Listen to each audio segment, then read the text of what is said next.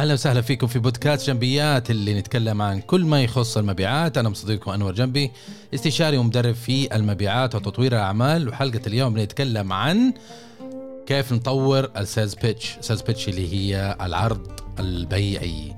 عارف الجملة هذيك اللي لما تيجي تروح تقابل العميل وتقول له أنا عندي كذا كذا، أنا رهيب، أنا أفيدك، أنا كذا كذا، إيش رأيك تشتري مني؟ هذه العبارة اوكي باختلاف تركيبها يسموه سيلز بيتش. والسيلز بيتش هذا جدا مهم لانك انت تستخدمه في اول لقاء مع عميلك، ويعني تحاول تحوز على اهتمامه، على تركيزه، ومنها يعني تنطلق الى الى الى المرحله القادمه. لكن اذا انت قدمت عرض بيعي في البدايه سيء، فمعناته انت ما حتفقد العميل حقك وما حتقدر تشتغل معه.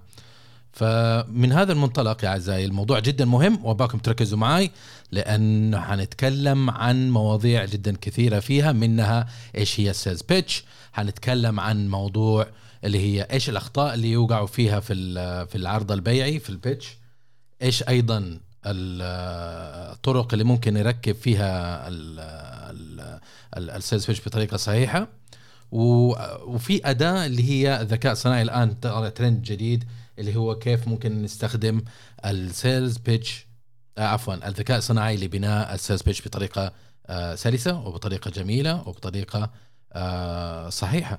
أوكي، فخلوكم معنا اليوم، حنكون حلقة جدا جميلة. أول شيء إيش هي إيش هي السيلز بيتش؟ أول حاجة السيلز بيتش هي بمختصر المفاد هي العرض البيعي، العبارة التقديمية، المقطع التقديمي اللي تقدمه للمو... للعميل بحيث تعرفه عن منتجك أو خدمتك أو منظمتك أو كيانك، وتقنعه أنك أنت أهلا لأنه يستثمر وقته وتركيزه معك.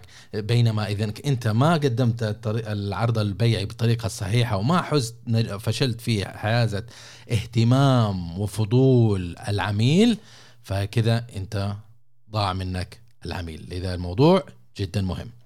طيب السيلز بيتش بالنسبة لنا احنا نقدر نقول انه هو آه لما تروح لعميل مستهدف جديد، آه هي الفاتحة، هي البداية للحوار معه، آه وذات أهمية قصوى زي ما احنا ذكرنا لأسباب إن لأن هي مفتاح الحوار مع عميلك، منها تنتقل إلى المرحلة اللي بعدها مع العميل. السيلز بيتش الصحيح شو لازم يكون؟ واضح، لازم يكون ثابت، ما يكون متغير كل شوي يتغير في الرسالة اللي تحاول تعكسها، ما تكون انت قاعد يعني تغير في النمط الحديث، ما تقدر تتكلم بنبرة رسمية بعدين تصير كاجو بعدين ترجع رسمي، ما ما تيجي بهذه الطريقة. لكن لازم انك انت تكون على رثم معين، نغمة واحدة، على طريقة موحدة، وفي نفس الوقت لازم تكون مقنع، لانه ما ما في فائدة انك تروح تقدم لعميل على شيء ثم تقول له يعني ما تكون مقنع، فالرجال ما هو بالع الموضوع بشكل عام. لذا عليك أنك أنت تسلط الضوء على الفوائد في هذه الرسالة اللي أنت بتقدمها لعميلك. لازم تكون واضح، لازم تكون مقنع، لازم تكون واقعي، لازم تكون صادق، عشان رسالتك تكون ذات قيمة عالية، لأن هي اللي حتمثل في اللحظات هذيك، هي اللي قاعد تمثلك أنت ومنتجك ومنظمتك الثلاثة، مو واحد. أنت ما لما تروح تبيع ما بتبيع بس منتجك، هو أساسا أنت ما بتبيع منتج أو خدمة أصلا، أنت بتبيع قيمة. لكن لما أنت تحاول تقنع العميل إنه إنه اسمع مني عشان أعرفك عن منتجي أو خدمتي، فأنت قاعد تحاول تقنعه في المرحلة الأولى عن منظمتك أنت ومنتجك أو خدمتك. هذه ثلاثة أشياء. العميل ما حيتعامل معك إذا ما كان مقتنع فيك، إذا ما كان مقتنع في منتجك، إذا ما كان مقتنع في منظمتك، أو واحدة منها أو أكثر من اثنين أو الثلاثة. إذا واحد حصل ممكن يسبب ربكة في طريقة عمل قيامكم العمل مع بعض. طيب إيش تركيبات، إيش اللي موجود في السيلز بيتش الناجح أو العرض البيعي الناجح أو الرسالة البيعية الأولية الناجحة؟ إيش المميز اللي يجعله يعني ايش مفروض نقول؟ يعني ايش بس نقول سلام عليكم كيف حالك نتكلم عن كورة؟ لا طبعا. فمفروض ان يكون في البداية يكون اول شيء introduction، يعني لازم يكون في تعريف، لازم يكون في آه تتكلم انت مع العميل وتقول له آه احنا منظمة فلانية شغالين هنا في السعودية من عشر سنوات واشتغلنا مع شركات كبيرة مثل شركة ألف باء وتاء هالمجال. هذا التعريف، لانه انت فكر فيها، لو انت ماشي في الشارع وجاك عميل جاك بائع وفجأة يقول لك أنا عندي منتج إيش رأيك تشتري؟ هتحس بخوف أصلاً، ما تعرف مين هذا الشخص. بينما لو جاء قال لك لو سمحت أنا عندي عرض وأنا أشتغل في شركة شركة ألف باء تاء وحابب أن أقدم لك منتج منتجي اللي يخص العروض التخفيضية على الفنادق، ممكن أخذ دقيقة من وقتك. هذا يسموه تعريف، أوكي؟ وهو جداً مهم، لأنه منها انت في اول حاجه تجذب انتباه العميل، تحصل على الثقه الاوليه، اوكي، ثم يعرف ايش سبب الحديث معك. ما تتكلم معه ساعه وهو ما هو عارف ايش تبغى انت، يا اخي ازعجتنا، اوكي؟ ما هي الطريقه هذه، لكن الطريقه الصحيحه اعزائي انك انت لازم تعرف بنفسك ثم تسلط الضوء على مشكله. عاده البائعين ينبرشوا على طول على المواصفات، وانا اكره هذا الشيء. لا تروح على منتج وانا عندي منتج فلاني ترى هو احسن شيء وصناعه امريكيه وانا هذا واحسن سعر وايش هذا تشتري، لا ابعد عن هذا. اول شيء ابى اعرف انا ليش اهتم اصلا بمنتجك، انا افكر يعني ايش تبغى انت. مثال مثلا اصدقائنا اللي في شركات الاتصالات لما يجي يتصلوا علي يقولوا لي ممكن من دقيقه من وقتك، انا من شركه اس سي ممكن دقيقه من وقتك، اقول لهم تفضلوا يريدوا يدخل عندي الباقه الفلانيه فيها انترنت اكثر، فيها سعر، فيها مش عارف ايش، ويذكر مواصفات الباقه اللي عندهم.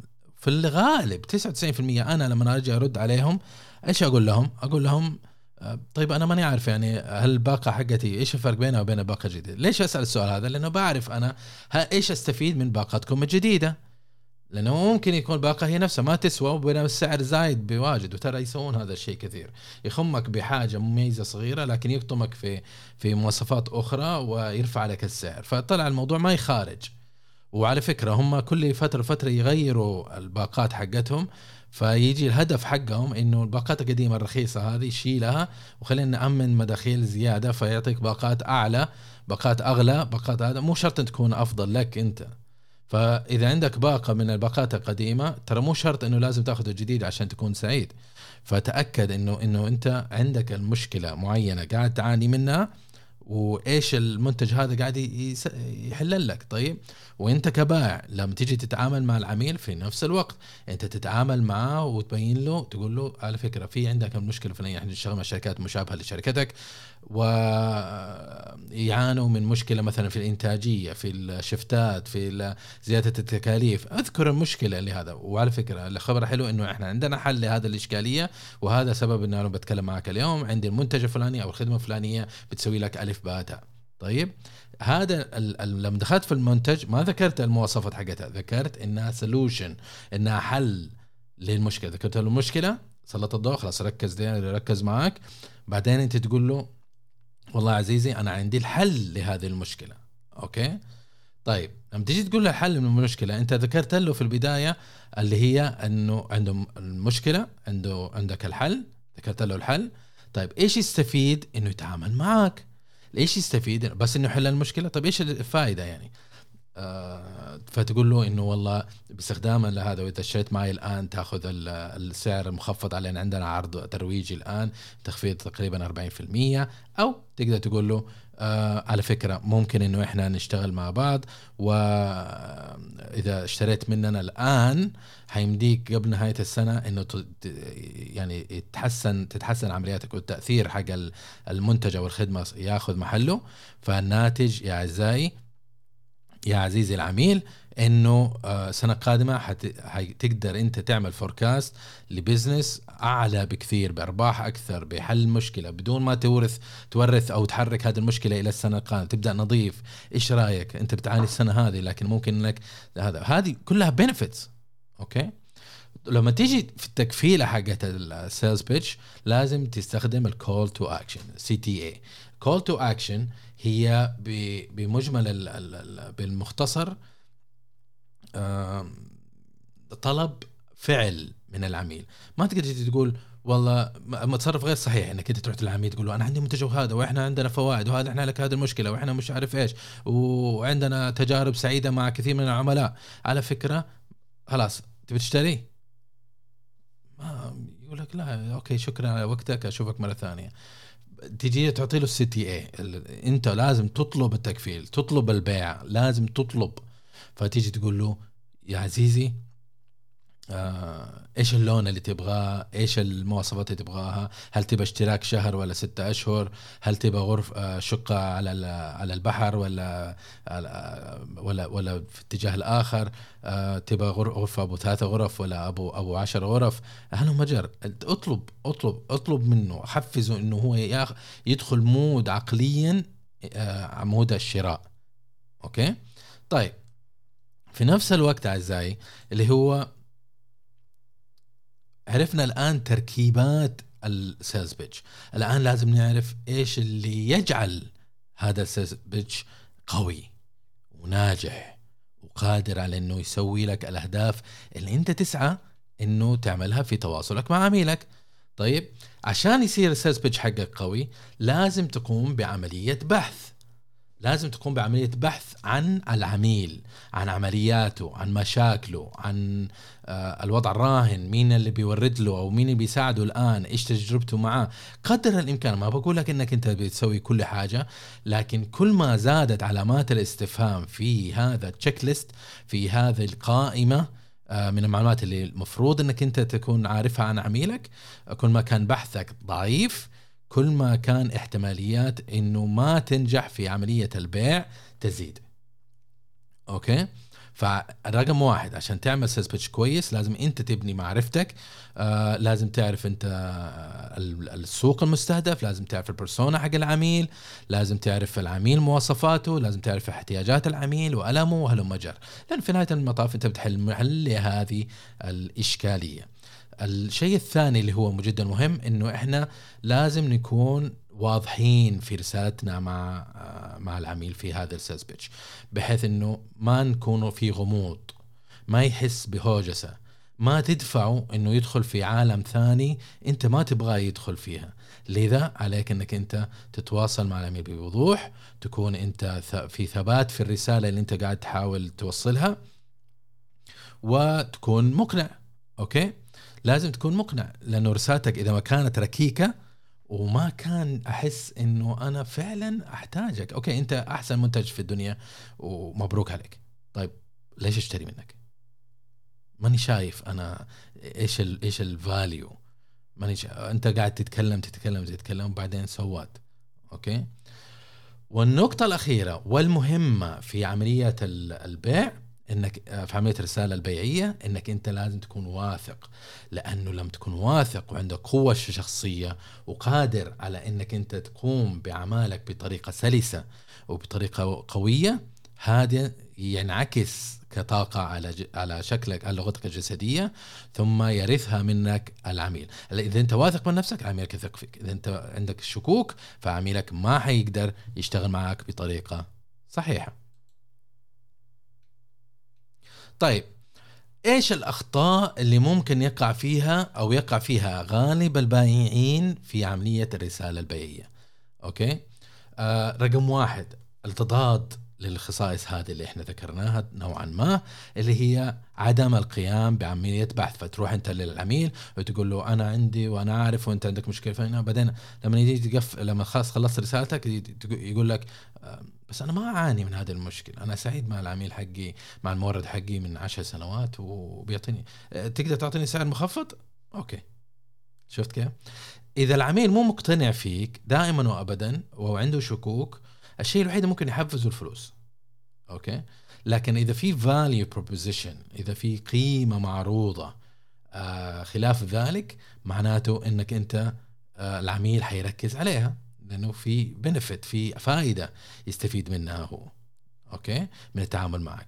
لكن إذا ما هو شايف فائدة فاللعبة بس السعر. وهنا سبب إنه أغلب البائعين يجي يسألني أنور، العميل بس يسألني السعر، كيف أتعامل مع السعر، كيف أتعامل مع تعرض السعر.